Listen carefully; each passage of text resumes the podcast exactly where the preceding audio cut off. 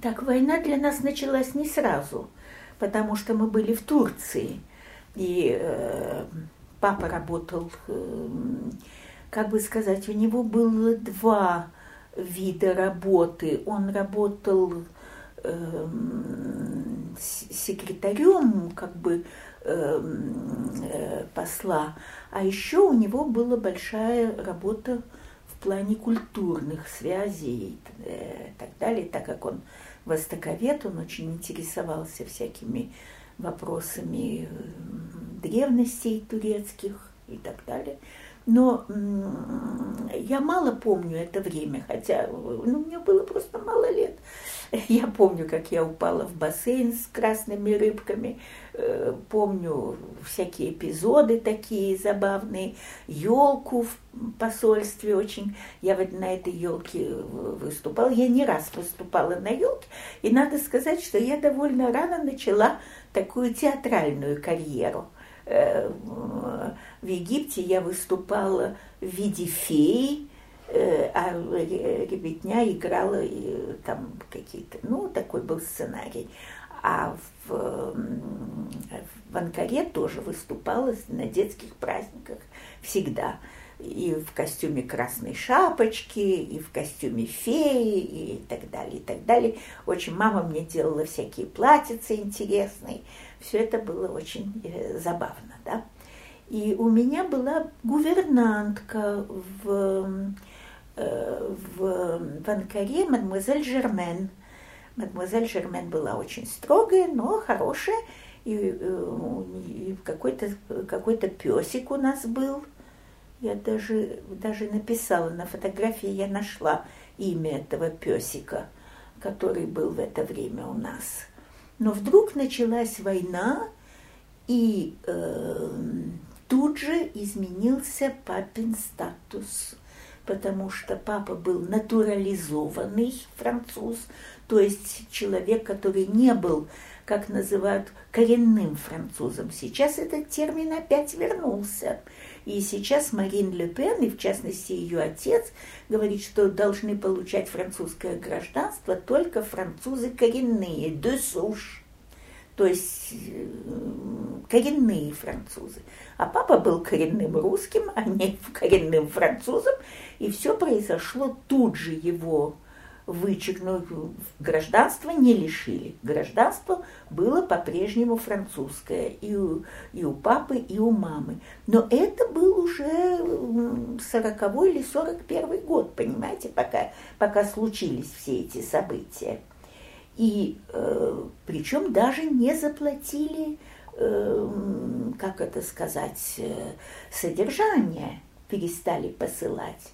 И нам надо было срочно продавать э, какие-то вещи, ковры, картины, все, что было. Про картины я еще позже расскажу, какие картины пришлось продавать во время войны, чтобы выжить просто. И э, был куплен билет на пароход, который шел из, э, из Стамбула, из Константинополя, шел до Марселя.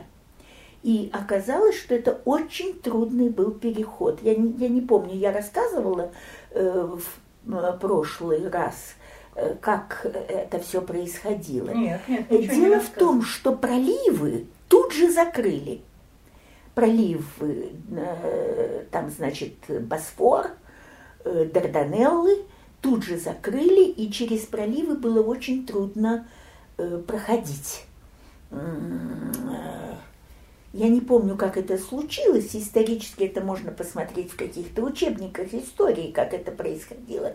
Но как мы проходили эти проливы, я помню. Во-первых, как мы садились на этот корабль, положили золотые монеты, которые папа купил в живот моей Мишки. И Мишку я чуть ли не уронила в воду, и папа в белом костюме прыгал в эту самую э, с э, трапа, чтобы поймать но каким-то образом мы смогли вывести деньги, чтобы на первых порах э, жить.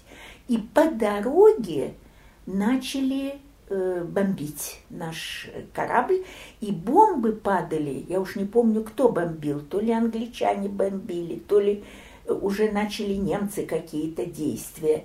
Но, в общем, бомбы падали вокруг корабля, так специально корабль не, э, не метили специально бомбу на корабль, но на корабле началась большая паника, а бабушка пыталась эту панику как-то э, утихомирить. Она открыла зонтик знаменитый над нашей головой, э, вот, и села, ну, почему-то сказали на корабле люди, сказали, что лучше всего сидеть Эм, у входа в кабину, вот над э, вот этим вот, э, там, где вот этот медный круг, где закрывается, закрывается дверь, как люк.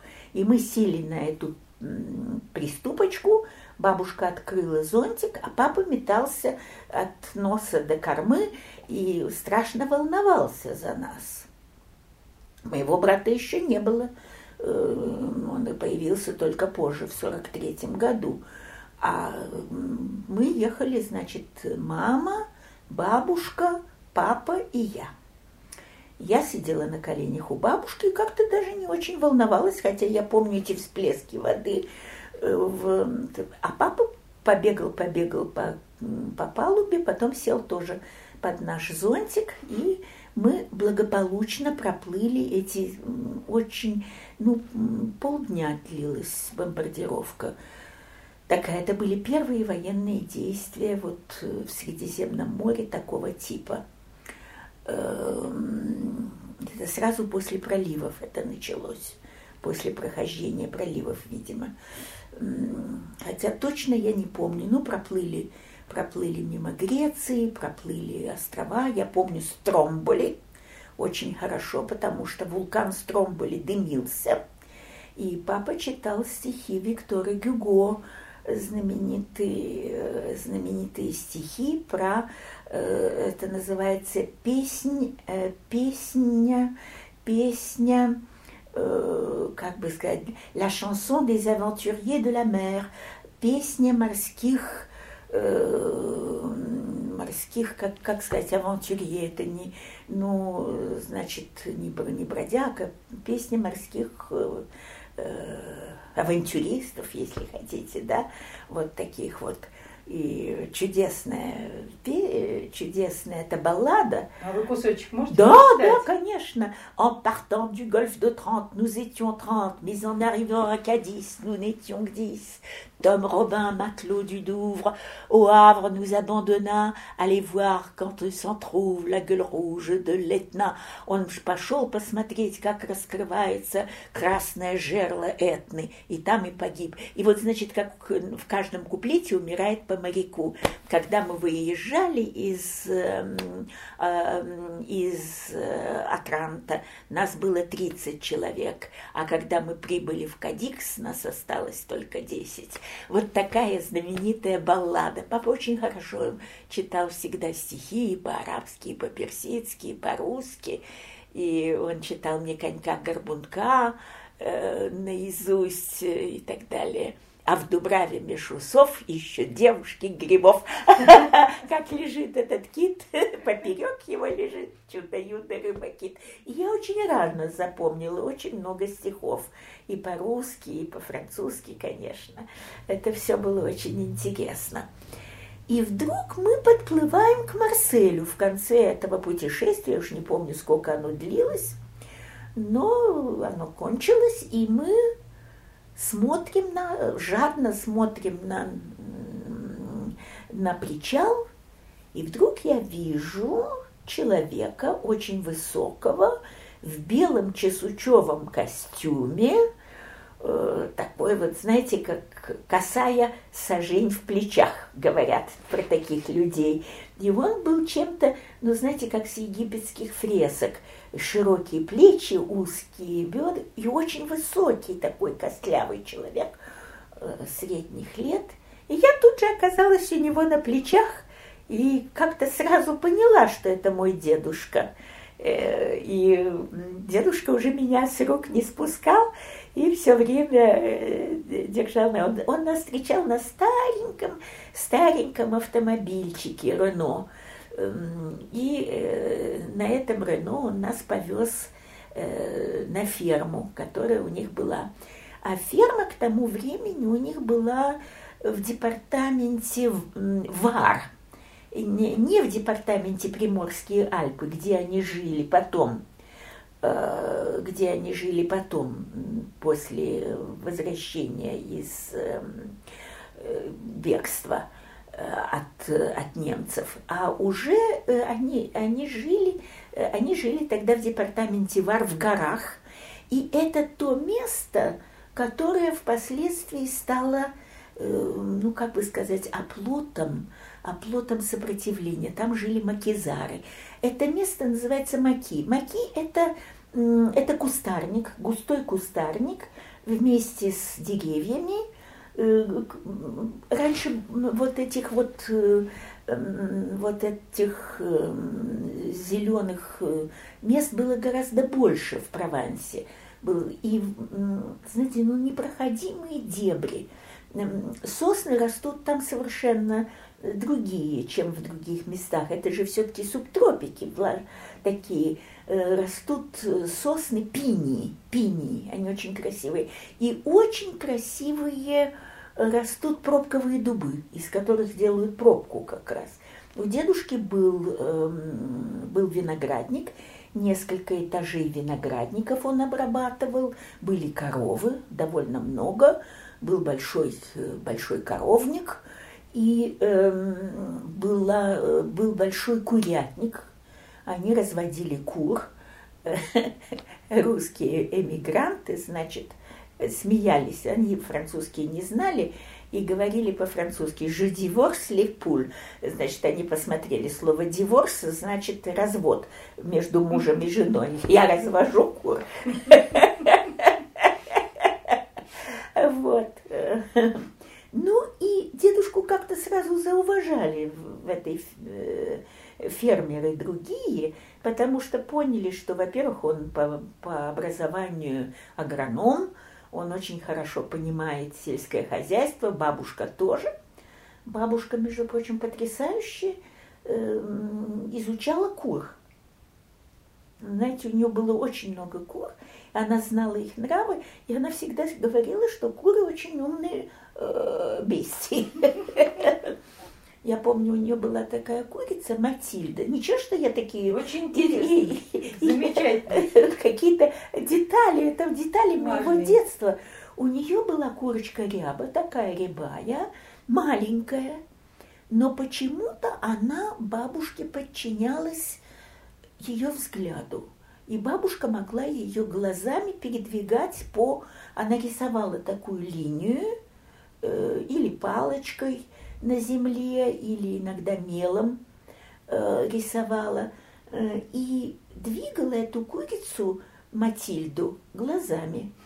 И бабушка мне показывала, это было как фокус. Я кормила кур, всегда ходила, вот фартук брала, значит, эти зерна и так далее. Вообще жизнь на ферме была очень интересна. Я деревенская девочка, вы знаете, я видела, как рождался теленок Микей. Меня, правда, не пускали, но когда родился Микей, я видела, как он только-только вышедший из коровы стоял на этих лапках и качался. И мне показали Микея а дедушка его вытирал, и все. Я потом с этим Микеем, у меня даже есть фотография где-то, я сфотографирована с Микеем.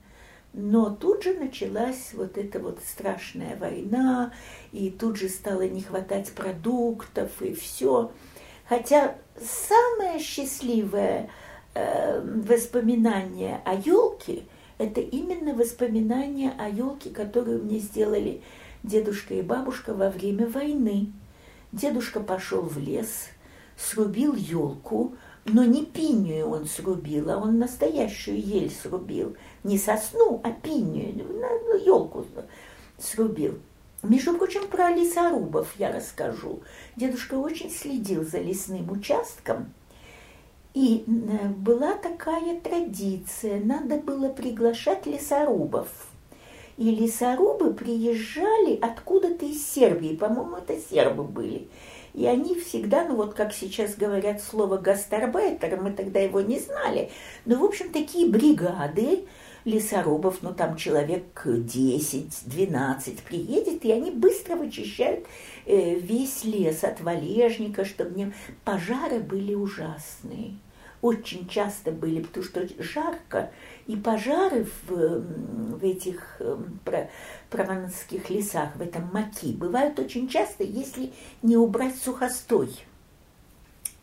И э, эти лесорубы приезжали очень интересно одетые. У них были э, большие топоры с длинными-длинными топорищами. Они все были в красных колпаках таких и в каких-то таких куртках, как, как форма у них была.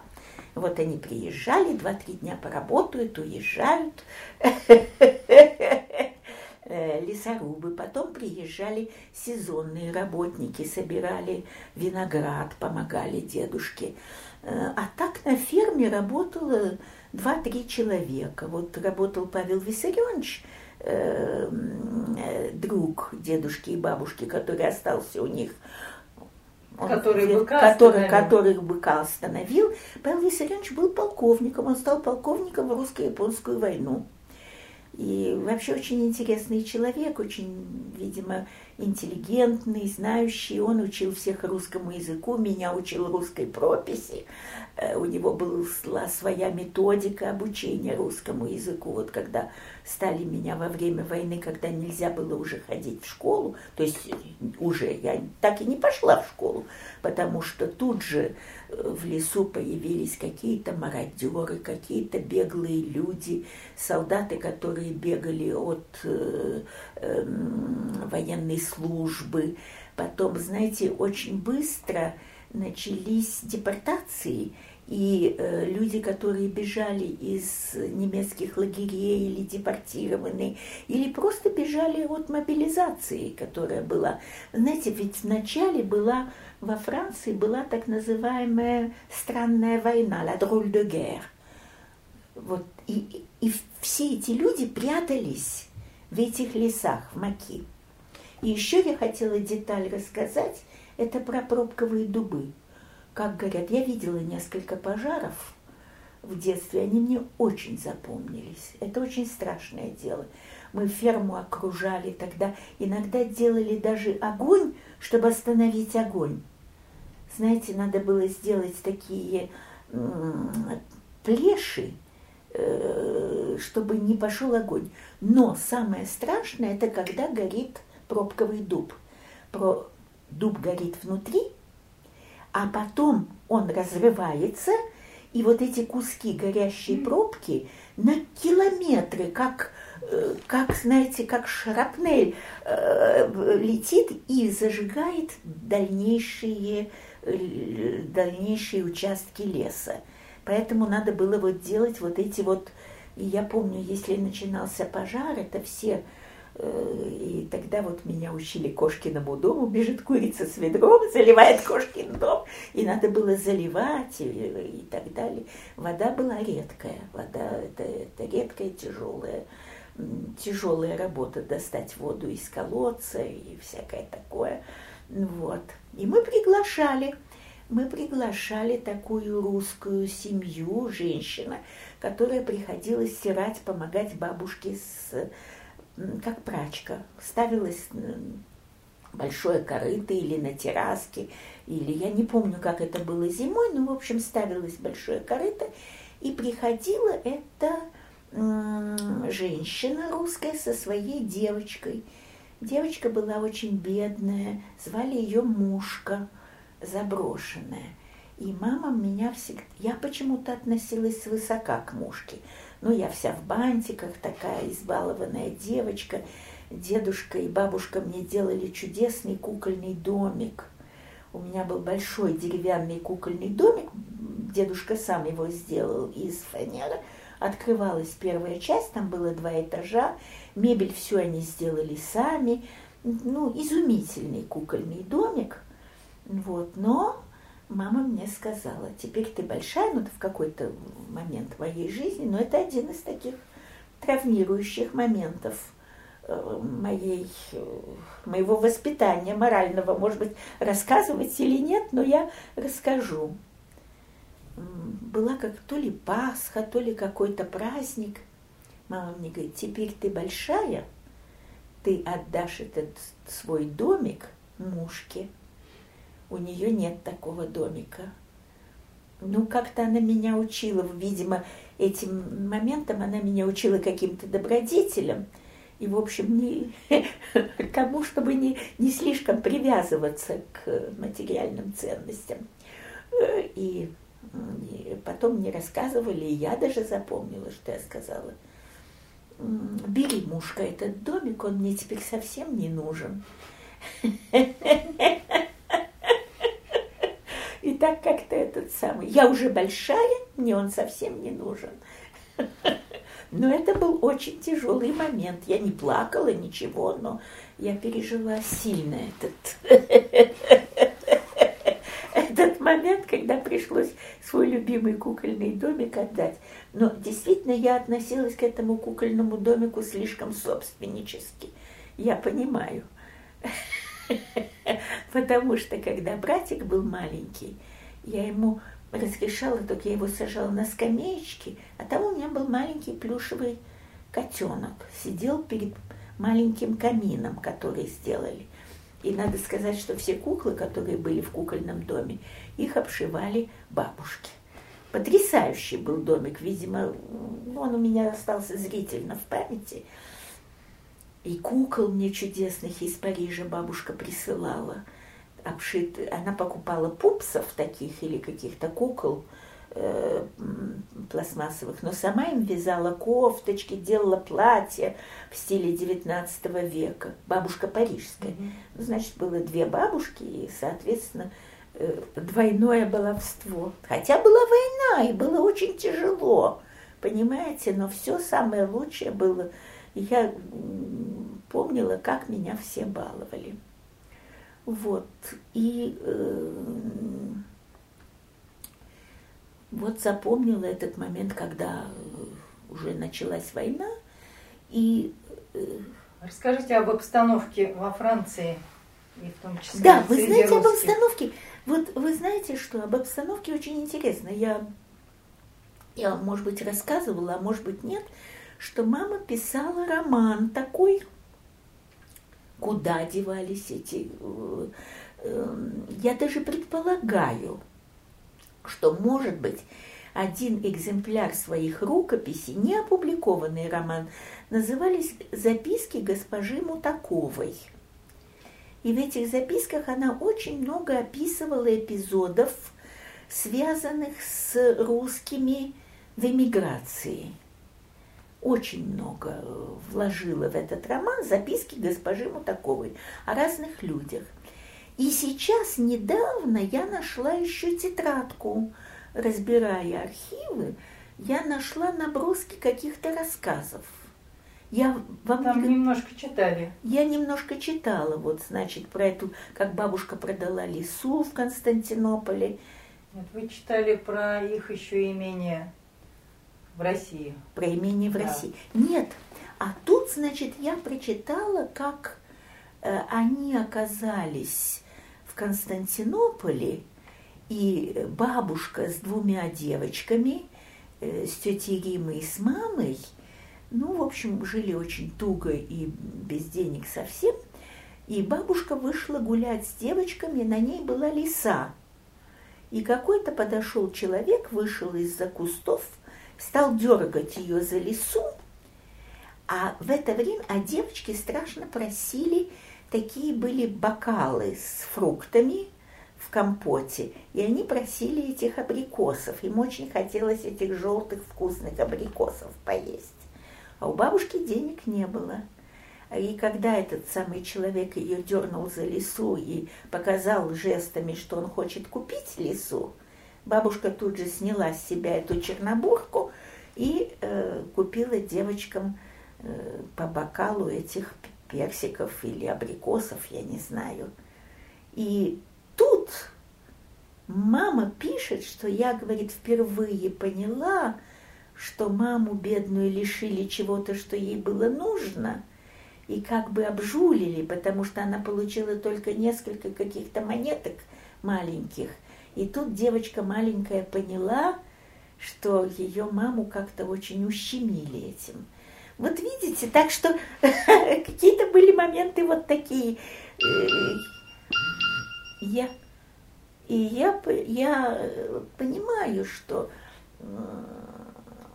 ну, там мама, мама мне читала чуть ли не Чарскую и так далее, и так далее. Мальчик у Христа на елке, там туда-сюда. Я говорю, мама, ну что ты плачешь над этой ерундой? Ведь это же все выдумки. Я была более реалистична. Видимо, папино вольтерианство на меня действовало. А папа в это время очень интенсивно работал, потому что э, так как его лишили работы дипломатической, денег не было, и потом он был увлечен своим делом, он сотрудничал в таком журнале очень интересном. Это журнал был езуитов. Езуитский журнал назывался «На земле ислама» «En terre d'islam». И все свои наблюдения по диалектологии Магриба, по э, путешествиям на, на Востоке и все, он писал очень интересные исследования – и публикации в этом журнале, за которые он получал немножко, но все-таки во время войны эти э, исследования арабской культуры, арабского мира продолжались. Например, у него очень был э, интересный эм, э, интересная статья была о мече э, Мухаммеда, меч Мухаммеда, вот этот Зульф, э, Зульф Факр или Зульфикар, который должен защитить э, защитник ислама, вот этот вот меч и так далее, о символике. И он очень много стал нам объяснять, мне объяснять уже с самого детства. У него был большой кабинет на этой ферме. Ферма называлась Сен-Жан. Я не знаю, я сказала или нет. Э, ферма Сен-Жан. И на ферме у него был большой кабинет – у каждого была своя комната, было два этажа или три, там, значит, нижний был этаж, он такой более хозяйственный был, там стояли бетоны с молоком, там стояли, э, там даже был и какой-то э, сеновал небольшой и так далее. Потом были уже салоны. Кстати, могу описать салон. Даже очень интересный был салон. Я его помню, потому что когда бабушку принесли после травмы быка, ну, может быть, это лишнее. Не лишнее. Ну, Катя, как это не лишнее, когда это... Как это? Продолжайте, пожалуйста. Листики фикус. Да, я помню, я приехала в квартиру к одной даме, остановилась э, в Ленинграде еще. Я поступала в Ленинграде, э, квартира грязная, запущенная. И меня встретила домработница у них была. И должна была вернуться, это доктор наук, врач известная. Она должна была и в, этой, в этом хаосе э, старой ленинградской квартиры, еще, так сказать, с революционными всеми мебелью и все, где ничего не работало, все краны текли и все, но остатки былой роскоши были все-таки видны. И этой лестницы роскошной на Литейном я остановилась. И, значит, вернулась эта дама откуда-то с курорта и говорит э, своей домработнице, «Милочка, что же вы не вытерли листики фикуса? Это в квартире, которая покрыта на, на 5 сантиметров пылью густой. Она заметила только листики фикуса. И вот у меня осталось, что вот эта вот деталь, это листики фикуса. Так вот, я не вытерла листики фикуса. Я думаю, что листики фикуса это вот, э, я не помню домашних растений, но какие-то домашние растения были. Но я помню, что у нас был громадный камин в салоне, и мебель была такая, значит, э, на, э, на рыжем таком бархатистом материале были черные разводы, как тигр. Этот диван играл большую роль когда мы, значит, с бабушкой играли, э, была такая игра. Мы садились, залезали на этот диван, на стол ставили э, чай, кипяток, какие-то кусочки сахара, может быть, печеницы какие-то. И мы играли в такую игру. Поедем в Воронеж. Ну вот мы едем в Воронеж, бабушка рассказывает, что видно из окон, как и что, потом временами что-то рассказывает про старую Россию. Я не помню что, но я помню, что она рассказывает. Каждую остановку объясняет. Мы едем в Воронеж. Может быть, из Харькова в Воронеж. Э, думаю, что из Харькова. Но все остановки она описывает. И потом говорит, это Александра Дмитриевна говорит, а теперь налей кипяточку. Остановка. Я вставала с дивана, наливала кипяток. И она мне рассказывала про эти мифические остановки, которых я никогда не видела. Где-то там между Харьковом и Воронежем какие-то остановки, надо было кипяток налить, потом надо было где-то в буфете что-то купить, принести. Это была такая игра у нас, очень интересная. И мне рассказывали про Россию таким образом. Ну, конечно, бабушка парижская была другого стиля. Это была петербургская дама, как вы понимаете. И совсем другого стиля была. Но бабушки очень друг с другом уважительно дружили и так переписывались. У меня целый чемодан их переписки сохранился, причем переписки военного времени, когда переписывали через границу. Значит, Францию разделили на две части. Одна часть считалась оккупированной немцами, и вот в этих записках госпожи Мутаковой – описан эпизод, как женщина бежит из Парижа. Очень был такой эпизод во, французском, э, во французской истории, когда перед входом немцев в Париж французы бежали, и это называется экзод, исход, исход из Парижа. Французы бежали кто с чем, как, на, на автомобилях, с детскими колясками, пешком, не пешком, на велосипедах. Все бежали из Парижа, боялись прихода немцев, а потом стали постепенно возвращаться в пустой Париж. Это очень известные эпизоды французской истории, они были описаны. И вот это то ли госпожа Мутакова, то ли какая-то другая героиня маминых рассказов, она бежит – и бежит в город Драгиньян. А город Драгиньян – это скучнейший город, вот как раз в департаменте Вар, э, или Приморские Альпы, если, ну, ну, ну, в общем, на юге Франции, и описывается атмосфера того времени, эти все начищенные до блеска Эм, золот, эти самые медные ручки дверей, закрытые окна, очень закрытая жизнь мелких буржуа и э, такое вот, э, как бы сказать, настороженное отношение к чужим. Очень замкнутое, настороженное отношение к чужим. Между прочим, это замкнутое отношение к чужим, э, оно свойственно всем крупным фермерам – и об этом очень хорошо пишет Франсуа Морьяк. Это я уже вам говорю как преподаватель литературы. Э, Франсуа Морьяк, как известно, был из семьи больших э, владельцев виноградников больших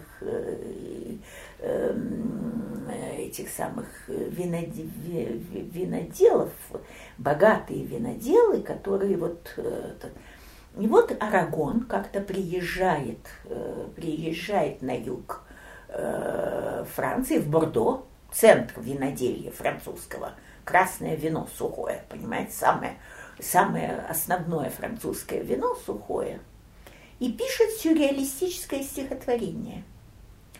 Ставни, ставни, ставни, ставни, ставни, ставни, ставни, ставни. По-французски персиен, персиен, персиен, персиен, персиен, персиен. Никто не понимает это стихотворение – Никто не понимает, что оно значит. А оказывается, это прогулка этих молодых хулиганов, э, понимаете, поэтов и богемы по пустому Бордо. В 9 часов вечера все ставни закрывались, чтобы не видно было, что происходит в домах внутри. Понимаете? Вот как в романах Франсуа Мурьяка, понимаете? Как вот э, э, подвергли, э, подвергли, э, так сказать, заточению Терезу де Кейру, также, э, также закрывались вот дома, чтобы не видно было, нельзя было показывать внутреннюю жизнь. Понимаете, очень замкнуто жили.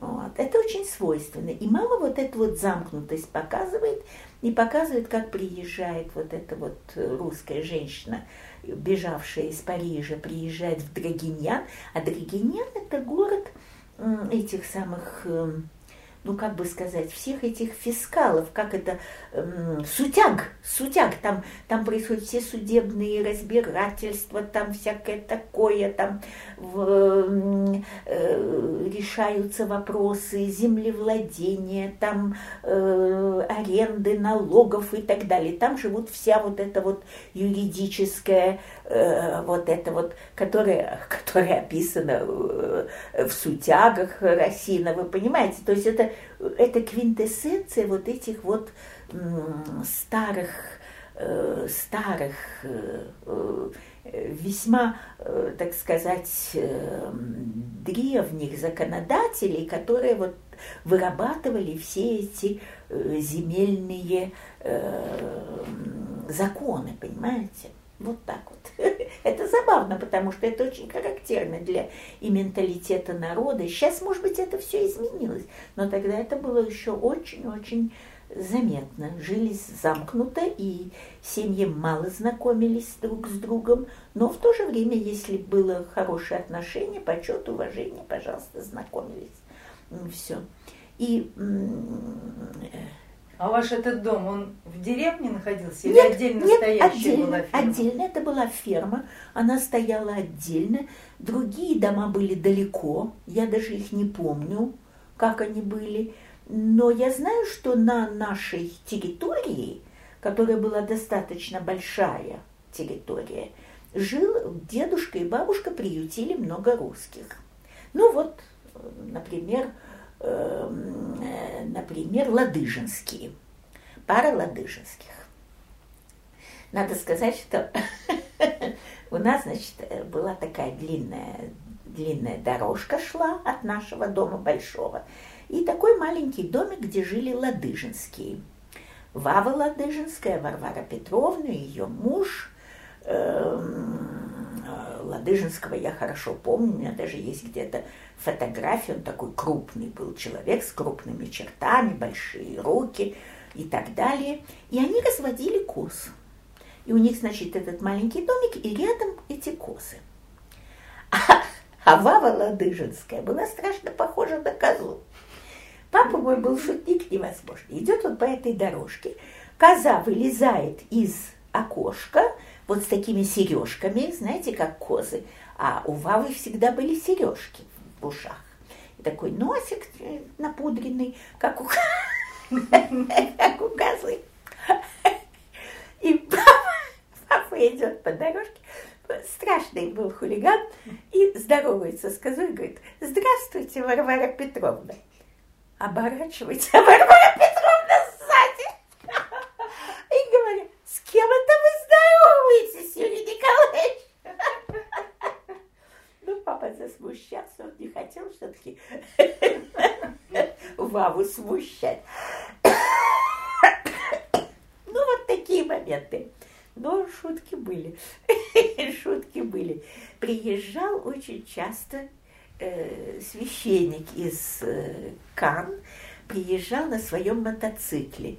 И я рассказывала, что во время войны он имел даже право получать бензин как священник – чтобы ездить э, э, к своим э, как прихожанам. бы сказать, прихожанам и в особенности их причащать и так далее перед смертью, он имел это право.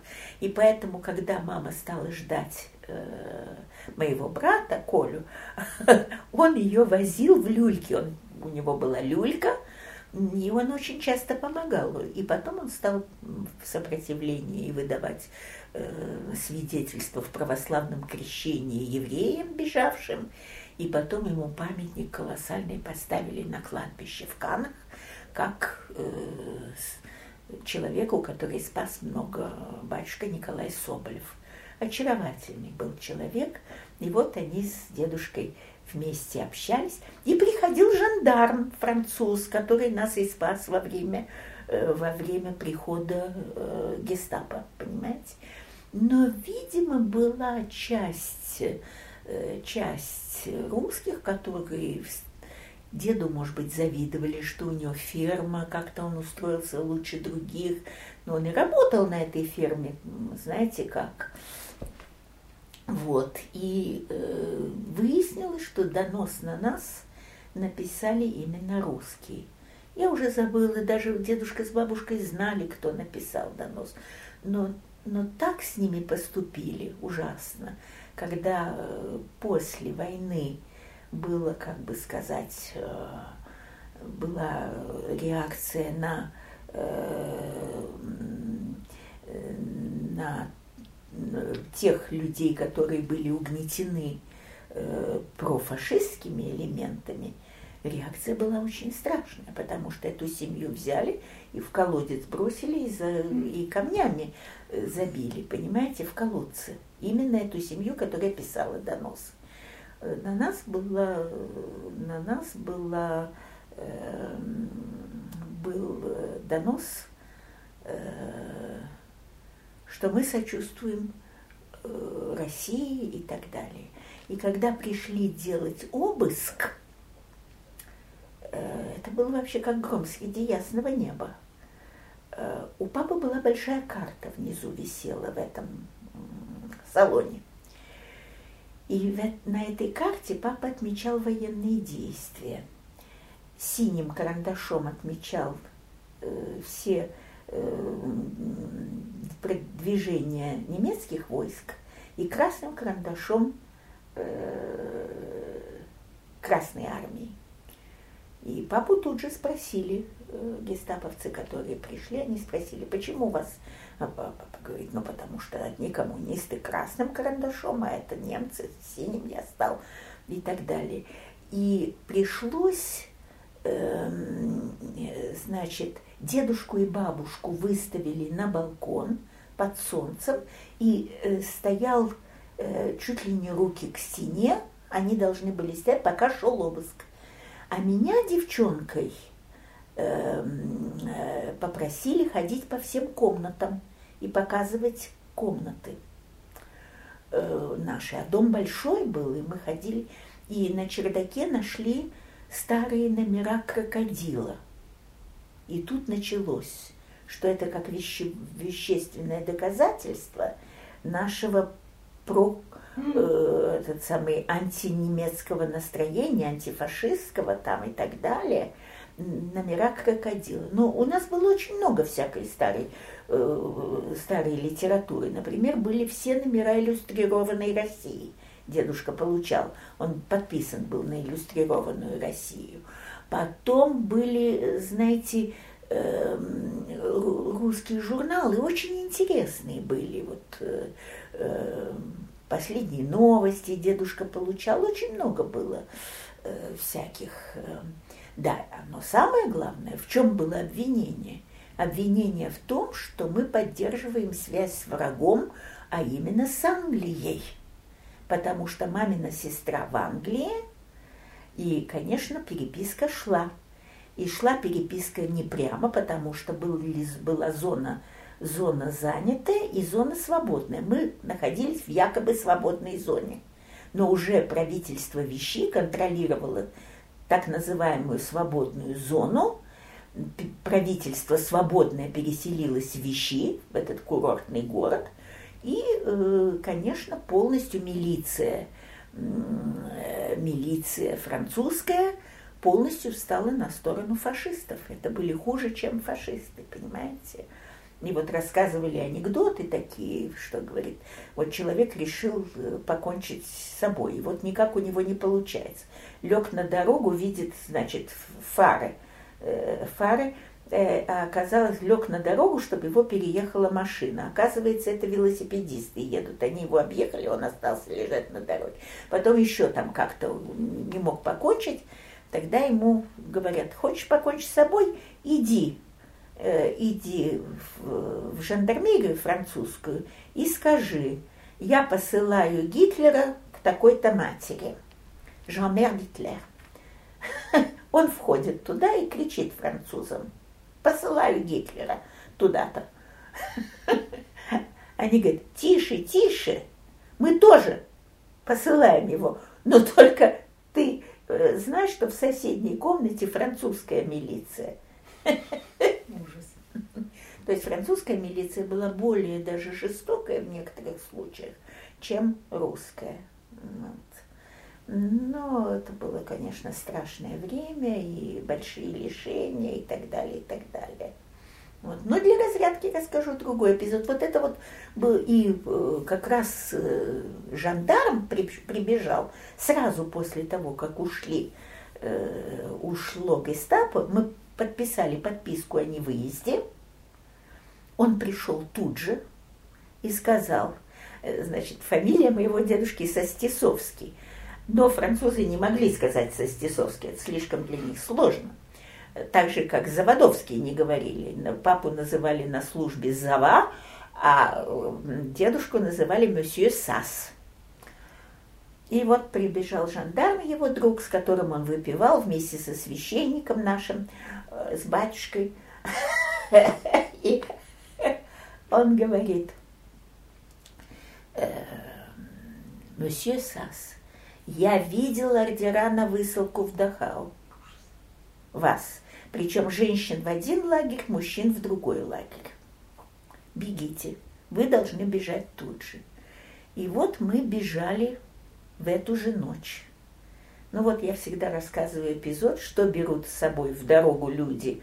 В это время родился мой братик уже маленький, он был совершенно новорожденный, и его, э, значит, дедушка запряг двух коров вдруг у мамы пропадет молоко, в Рено, потому что бензина не было, в автомобиль свой старенький запряг, и мама с э, Колей маленьким, моим братом, ехала в машине – а мне дали коробки такие из-под обуви, картонки, и в них были знаменитые фишки папиного словаря и его работа над арабскими э, рукописями.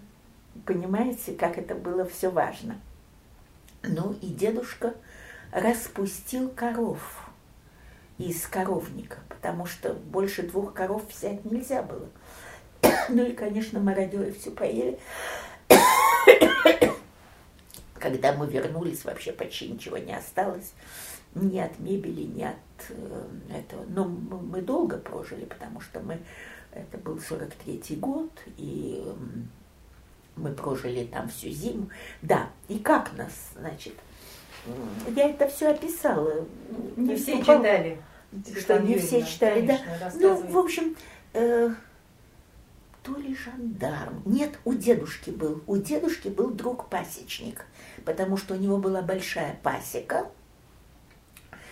И он дружил с пасечником, который был высоко в горах.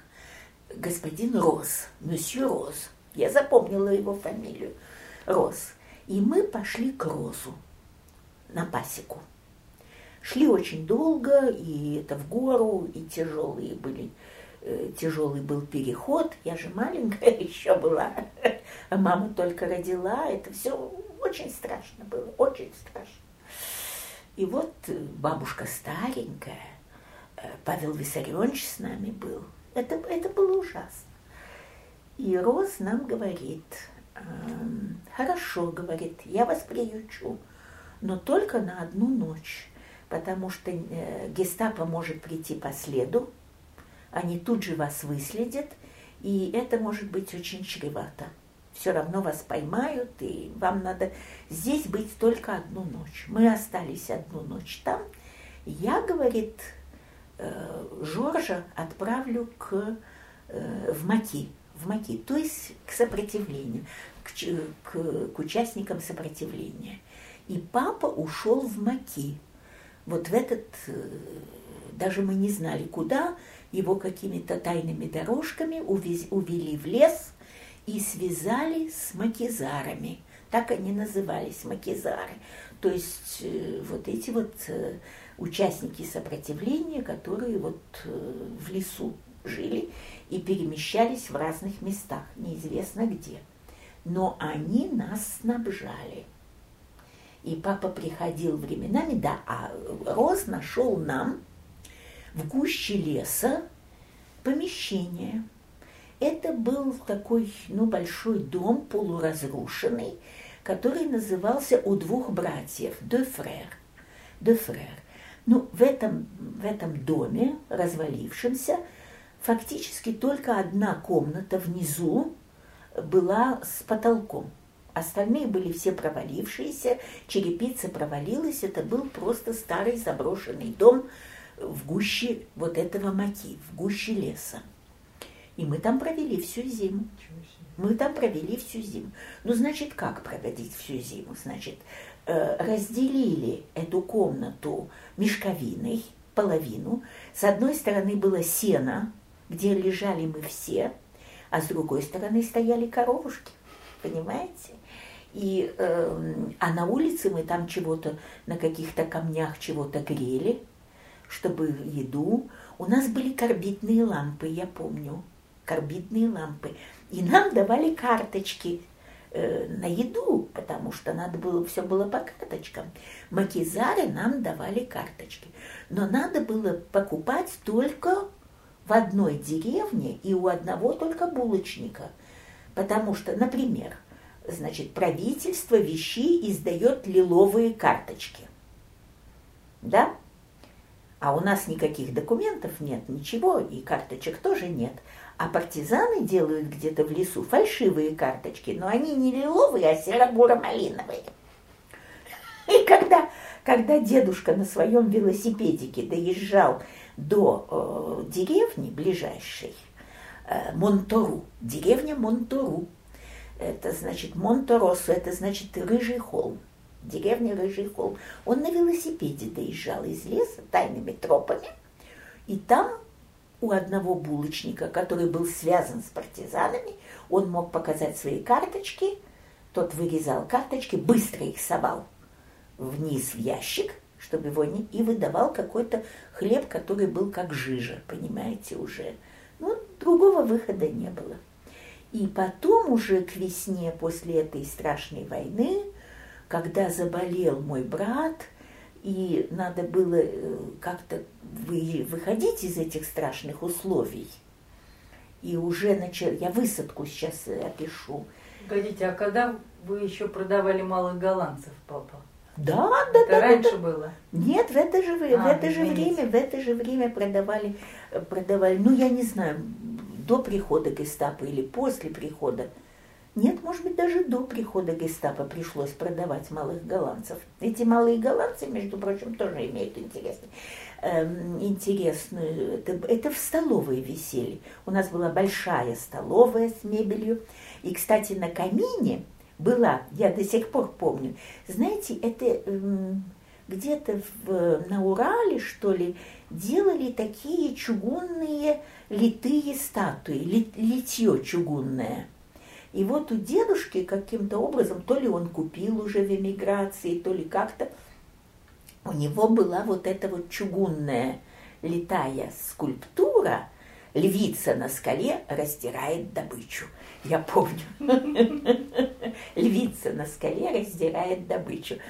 Вот, стояла эта чугунная статуя. И было много старинных предметов и русских предметов.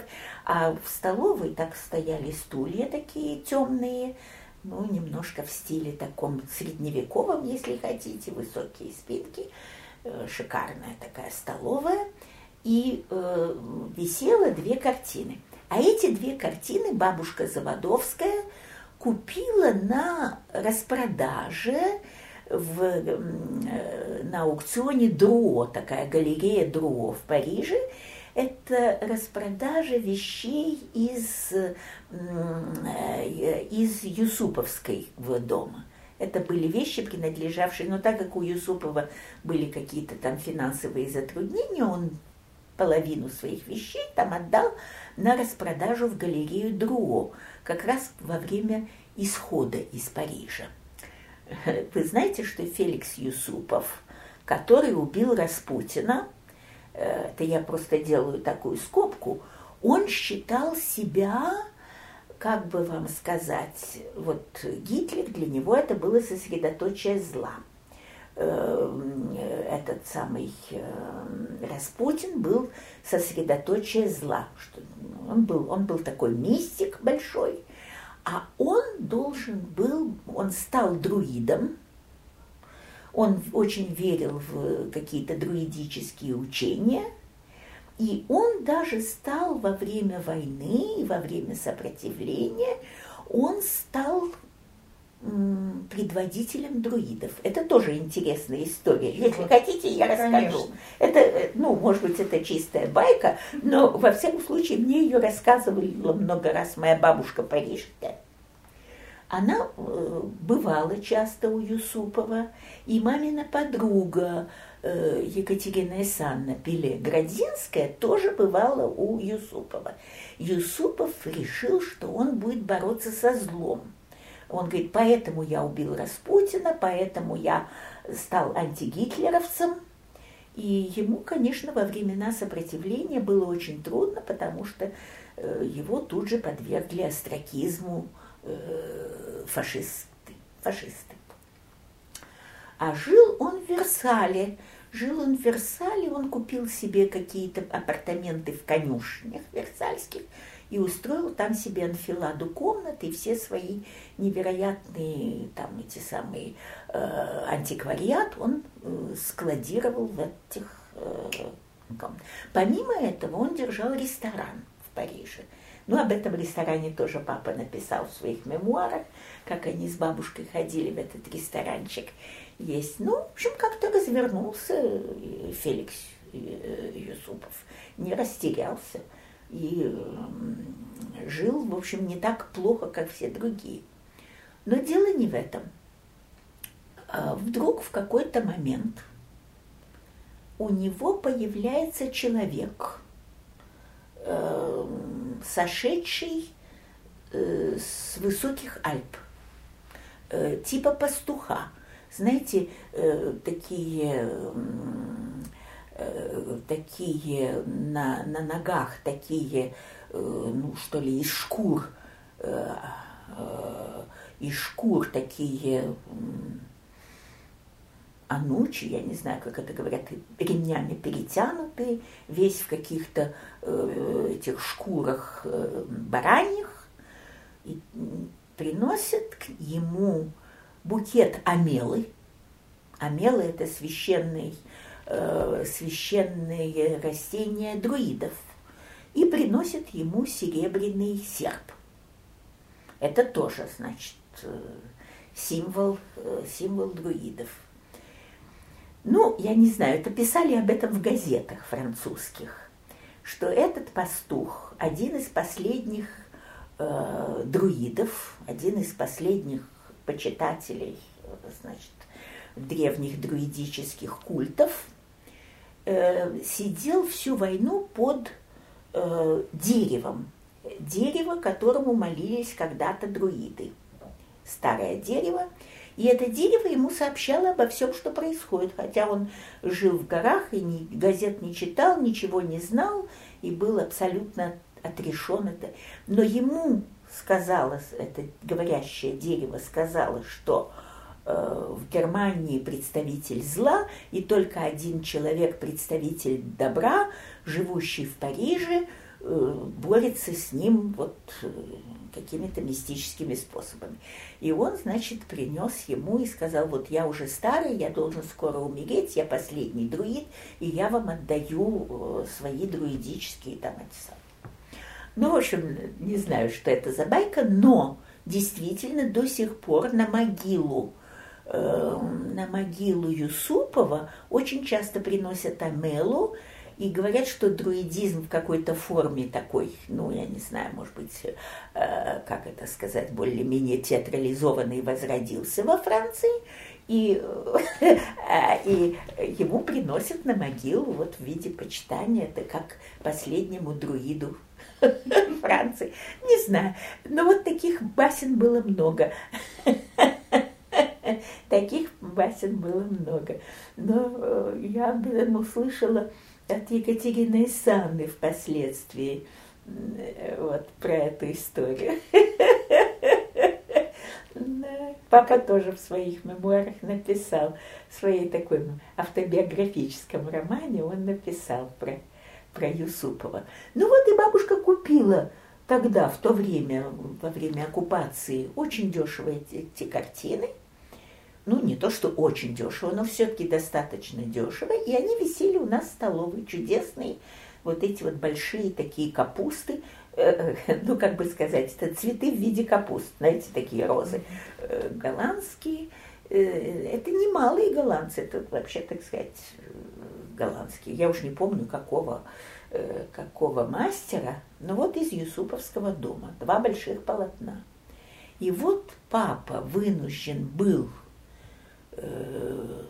свернуть эти картины, положить их в такую трубу, я даже помню, такая металлическая труба, и поехал он в знаменитый Драгиньян продавать, э, как это сказать, сутягам эти картины. Нашел действительно, нашел действительно антикварный магазин э, по продаже картин и антиквариата и продал довольно дешево эти две картины. Вот. И купил два мешка топинамбуров. Вот этой картошки, э, как это земляной картофель, но он был совершенно несъедобный, чуть ли не полугнилой. И когда он приехал домой э, в Сен-Жан, э, мы уже мы не стали есть этот картофель и все. Но тем не менее мы выжили. У дедушки за, за фермой был, был участок, на котором он сажал кукурузу. И э, кукуруза взросла очень хорошо, все прекрасно, дедушка хороший агроном. Кукуруза это, и повадились ходить э, эти самые кабаны. Вообще очень развелись, живность в лесу очень развелась во время войны. Но кабанов почему-то оказалось очень много. И тогда дедушка поставил четыре капкана волчьих по четырем концам э, этого поля. И вдруг, откуда ни возьмись, э, кабан попался в один из капканов. И ночью Э, Павел Виссарионович всех будет, кричит этот кабан, идите, идите, будем кабана убивать. Ну, вы представляете, что такое кабана убить? Вот. Ну, взяли вилы и топор и отправились в дозор, и отправились убивать кабана. А кабан поймался какой-то левой задней лапой и может вот-вот вырваться. А дедушка мой, касая сажень в плечах, он взял вилы – держит кабана на вилах и кричит папе, Юрка, руби. А папа же только перо умеет держать в руках, а топор нет. Как-то папа не сумел рубануть кабана, добил кабана Павел Виссарионович. Маленький, худенький полковник, но добил. Ну и вот я, а я помню только утром, я помню крик кабана во время ночи, который стоял над всей фермой. И помню только утро, как э, вся семья сидит, мы завтракаем, и э, дедушка, ну вот, Юрка, интеллигент, не мог кабана убить. Он смеялся над своим, как это сказать, э, как это сказать, жанр, как это как эти родственные связи. Зять. Зятем, над своим зятем. Он смеял. Я помню, вот такие были взаимоотношения. Папа ужасно обижался, и... но делать было нечего. И я помню, как разделывали этого кабана. Они совершенно мастерски все сделали. Во-первых, кабани э, какие-то вот эти окорока засолили, положили их в деревянные солью такие большие э, сундуки. Потом бабушка натворила колбас, эти колбасы коптили. Чего только не делали, и мясные консервы были. В общем, этот кабан нас кормил всю зиму почти. Я и думаю, что это с 42 на 43 год, вот так вот было. Но этот кабан, я помню, как его разделывали, как, как тушу, понимаете, э, коптили, как снимали эти шкуры. Я все это видела своими глазами. Это очень такой был сложный, интересный процесс. Но хорошо, что дедушка и бабушка все знали. А когда появился мой брат, вот там тоже было очень много всяких эпизодов, когда брат появился. Дедушка на чердаке нашел мамину сумку и из маминой сумки сделал первые маленькие э, сапожки брату. И он первые свои шаги в годик э, сделал в этих э, сапожках, которые дедушка сам на руках шил. То есть они все умели делать. Это вот помещики, которые вот э, э, все умели делать. И знали, как варенье варить, и как это. Ну, абсолютно все, от и до. И поэтому у нас не было такого, знаете, ощущения. Ну, конечно, бывали голодные времена, и все, тем более, когда мы оказались в Дефрерах, понимаете. Но все умели делать. Ну и потом нас очень хорошо приняла, вот как только высадка произошла, э, нас приняла мадам Гурдон вот э, в Монтуру. И мы у мадам Гурдон даже э, лежал брат э, с мамой на кровати, то, что у него что-то случилось с желудком, а мадам Гурдон даже э, как-то там над животиком его колдовала как-то так и вязала ему какие-то красные веревочки на, на ручках, чтобы не болел малыш. И как-то так все обошлось. тоже такая старая старушка. Это вообще чудные были люди, чудные были люди, и отношения были очень хорошие, помогали. Вот такие были взаимоотношения между французами и русскими и так далее, понимаете. Но очень много было, вот как вы знаете, вот история, когда папу избили, это я вот рассказывала, да? Нет, Нет не рассказывали.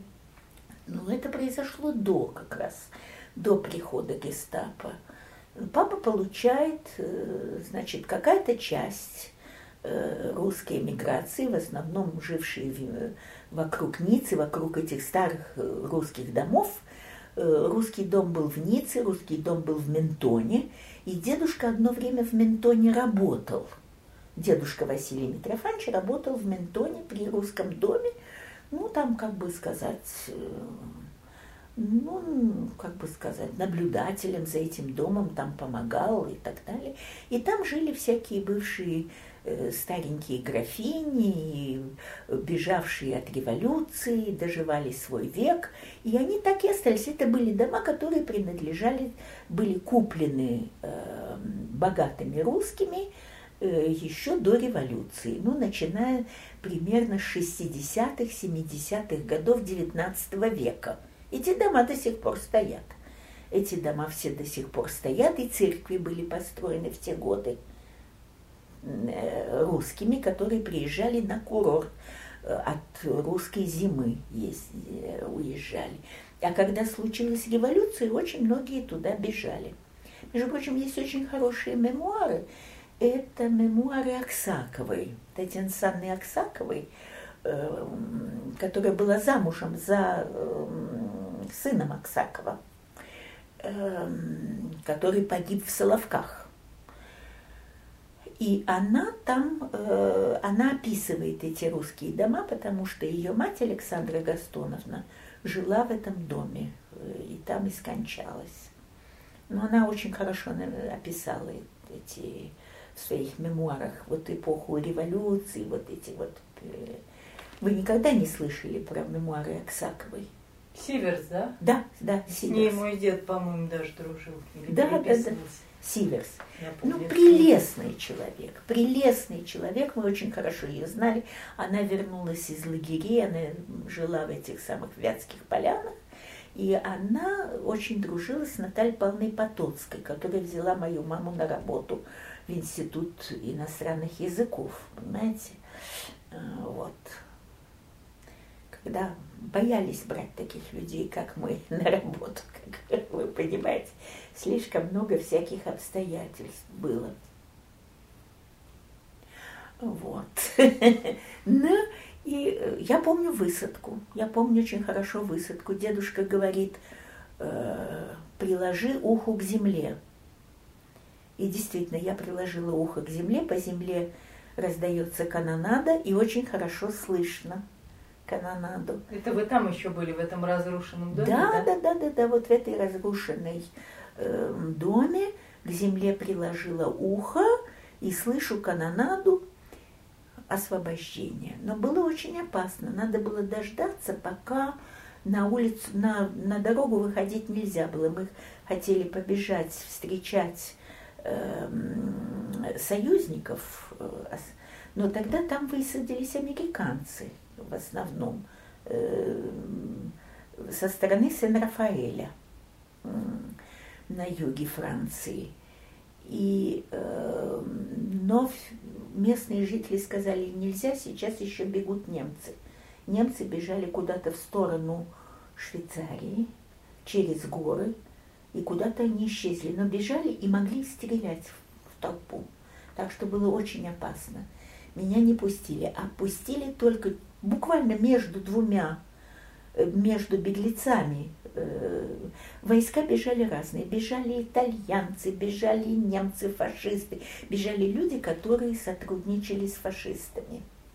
А потом, буквально прошло минут двадцать, уже, уже ехали на джипах американцы дедушка, который ходил туда, говорит, уже идут американцы, можем идти.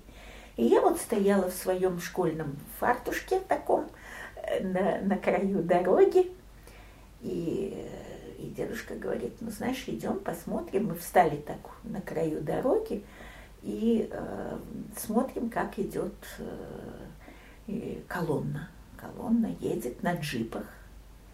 И вдруг останавливается какой-то офицер –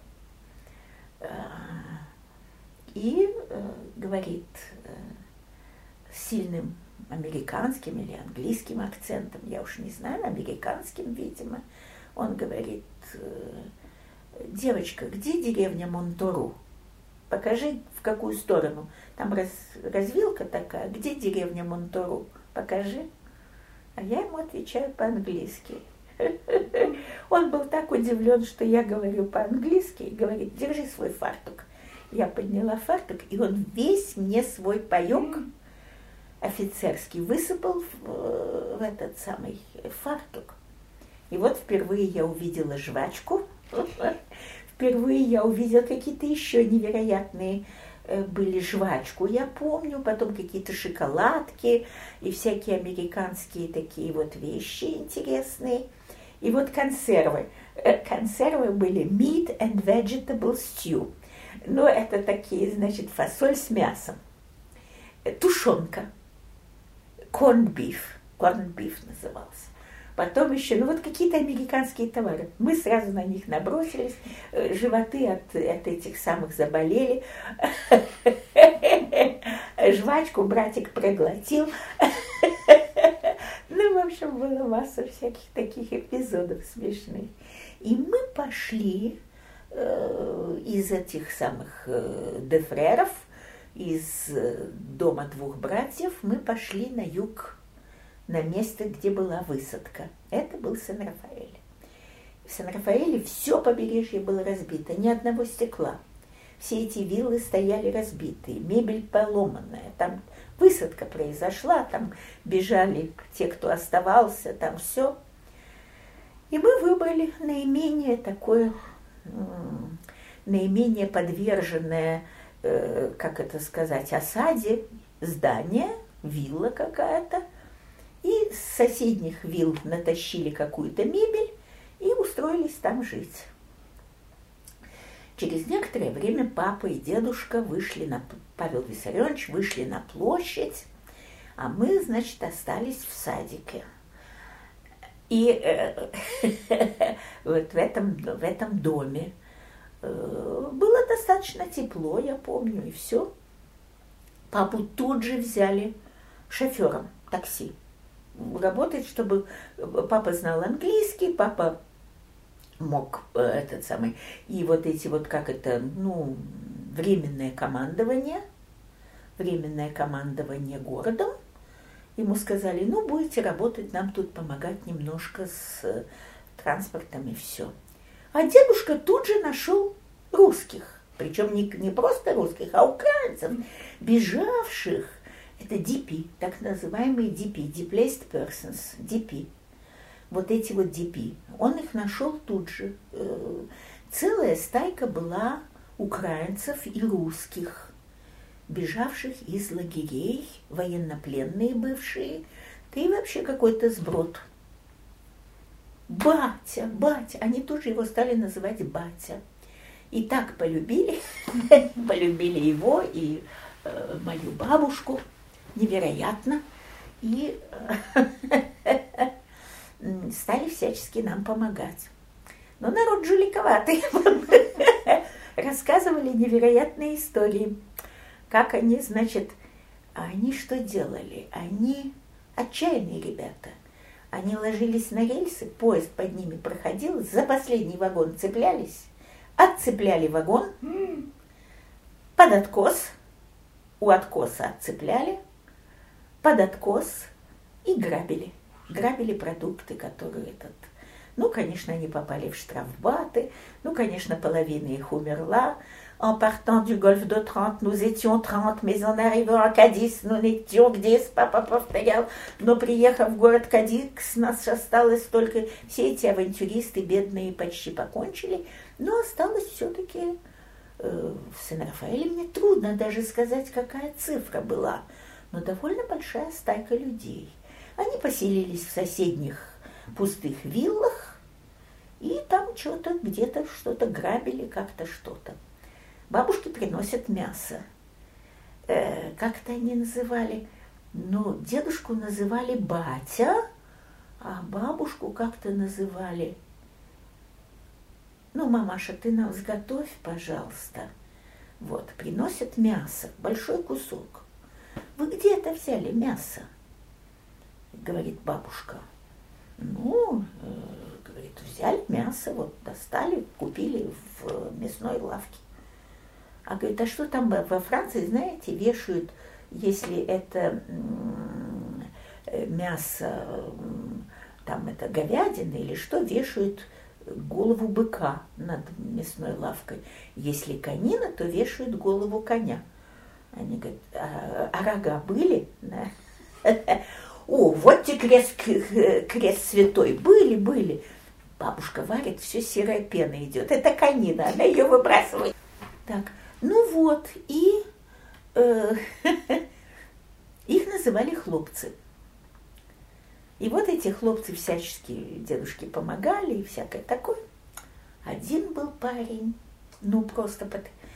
Знаете, была песня, как этого самого Чупчик-Чупчик, Чупчик Кучерявый. Вот у него был Чупчик Кучерявый, два пальца простреленных, и все, вот он хватался за вагоны и так далее, и так далее.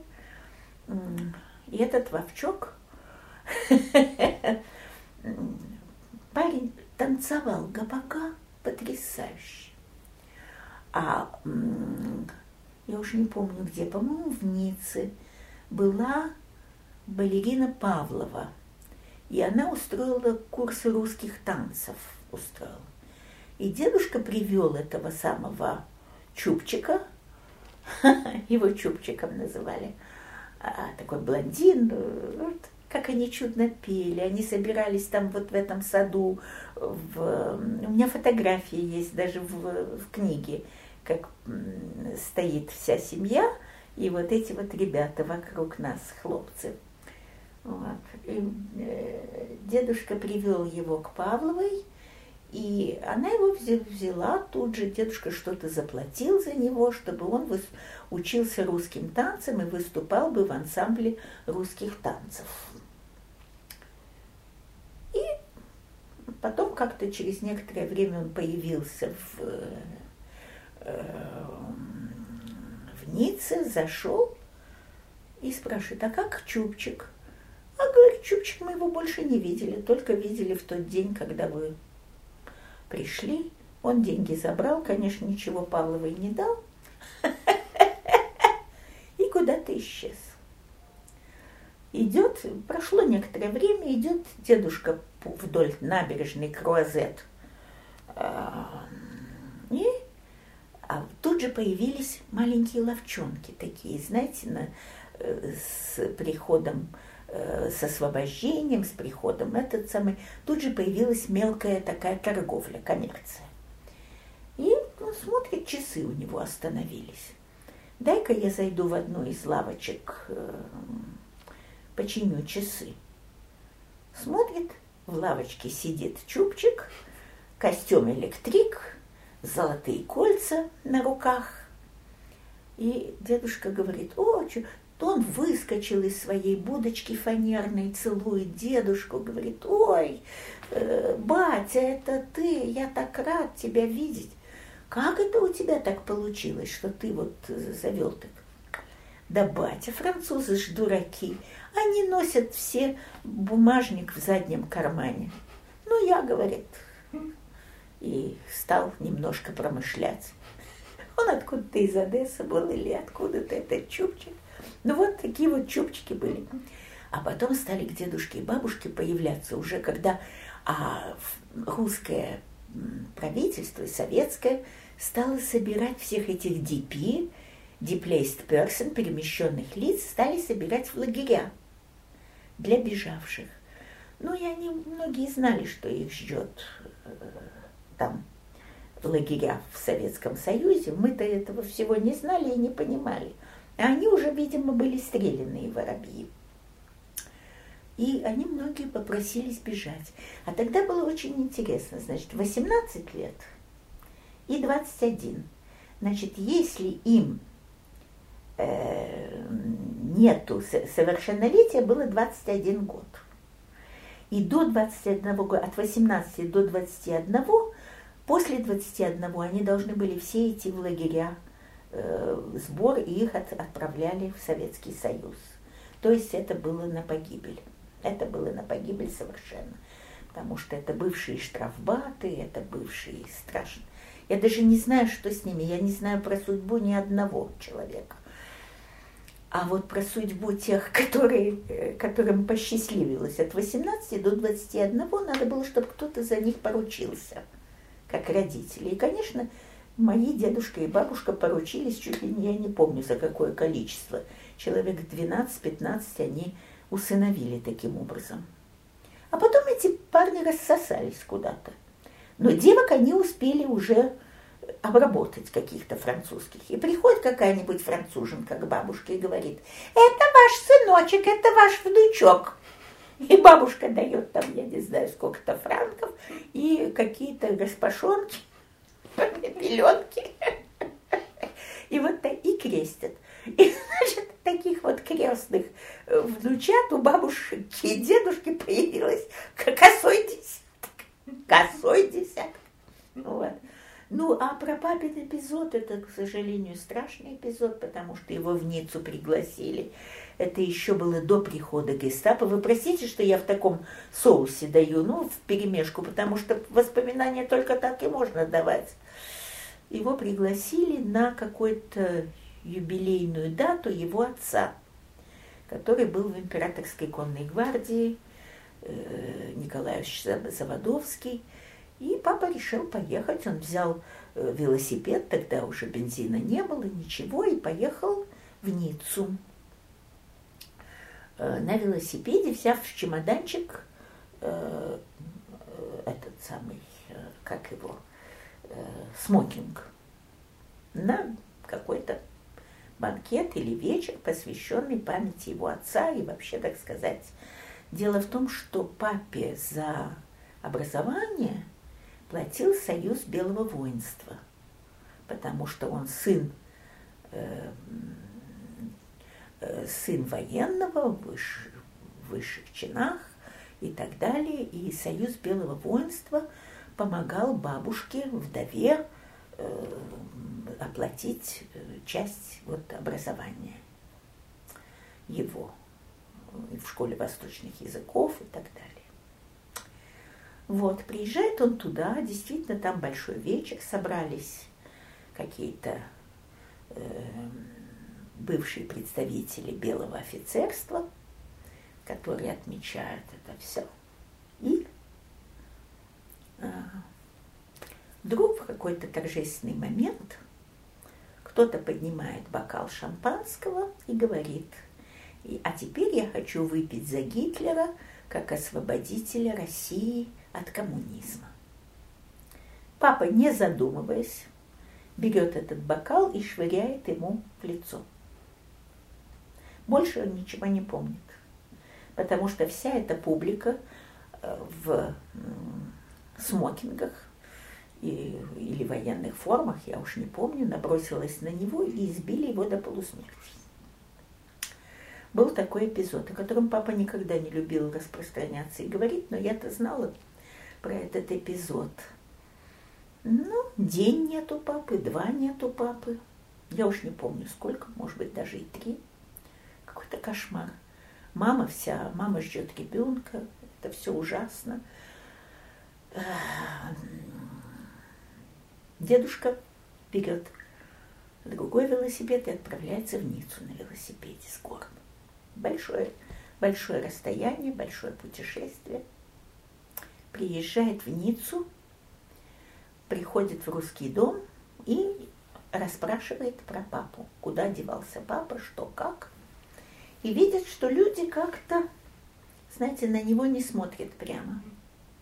Как-то так что-то ему показалось странное. Он спрашивает, был э, Юра, был Юрий Николаевич? Да, говорит, был, мы его все видели, да, говорит, был на вечере. Э, чествовали его отца в памяти и так далее, и так далее. Все было очень хорошо. Да сами так как-то куда-то рассеиваются и глаза не смотрят. Дедушка выходит, а там большой парк перед этим русским домом. Садится на скамеечку в раздумии и думает, что ему делать, где искать его. И вдруг слышит под кустами стон. Бросается к кустам а там лежит папа.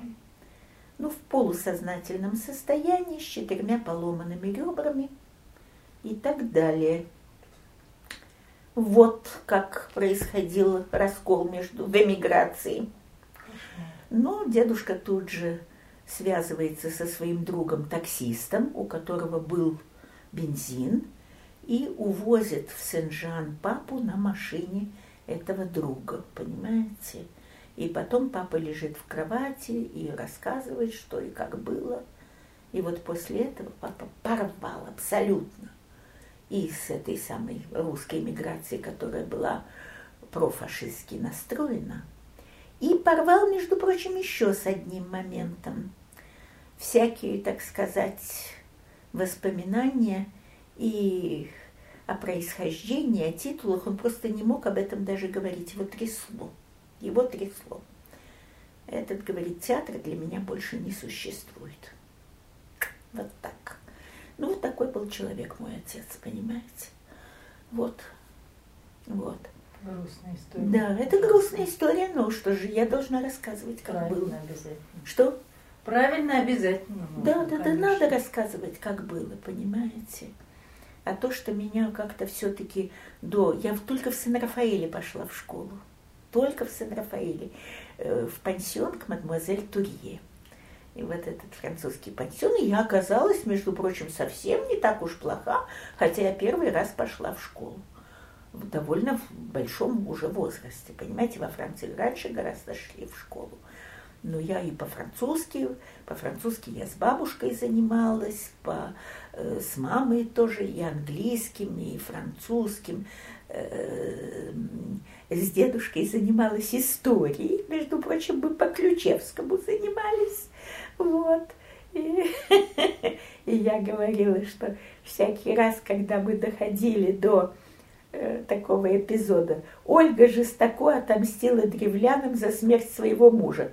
Тут бац, то корова рожает, то что-то, то кабан поймался, то еще что-то. И некоторое время занятия, потом опять мы слово о полку Игореве туда-сюда, и потом опять Ольга жестоко отомстила. Я помнила наизусть все эти главы. Видите как. Вот. А я играла, вот как вы вспомнили, я играла с ребятами итальянскими мальчишками, потому что там все смешанное, люди, границы рядом, Италия. Я играла с мальчишками, быстро заговорила по-итальянски, а бабушка говорит, нет, так, на таком итальянском ты говорить у меня не будешь, это диалект. Давай садимся и будем учить Данте. Per me si va nella città dolente, per me si va all'eterna dolore, per me si va tra la perduta gente. Giustizia mossi il mio fattore, facemi la divina potestate, la somma sapienza ed il primo amore. Бабушка прекрасно знала и немецкий, и французский, и скандинавские языки. И всегда говорила, ты знаешь, в язык не надо немножко всегда влюбиться, и, и тогда идет все само собой. Вот так вот. Прекрасно. Спасибо. Чудесное завершение. Да.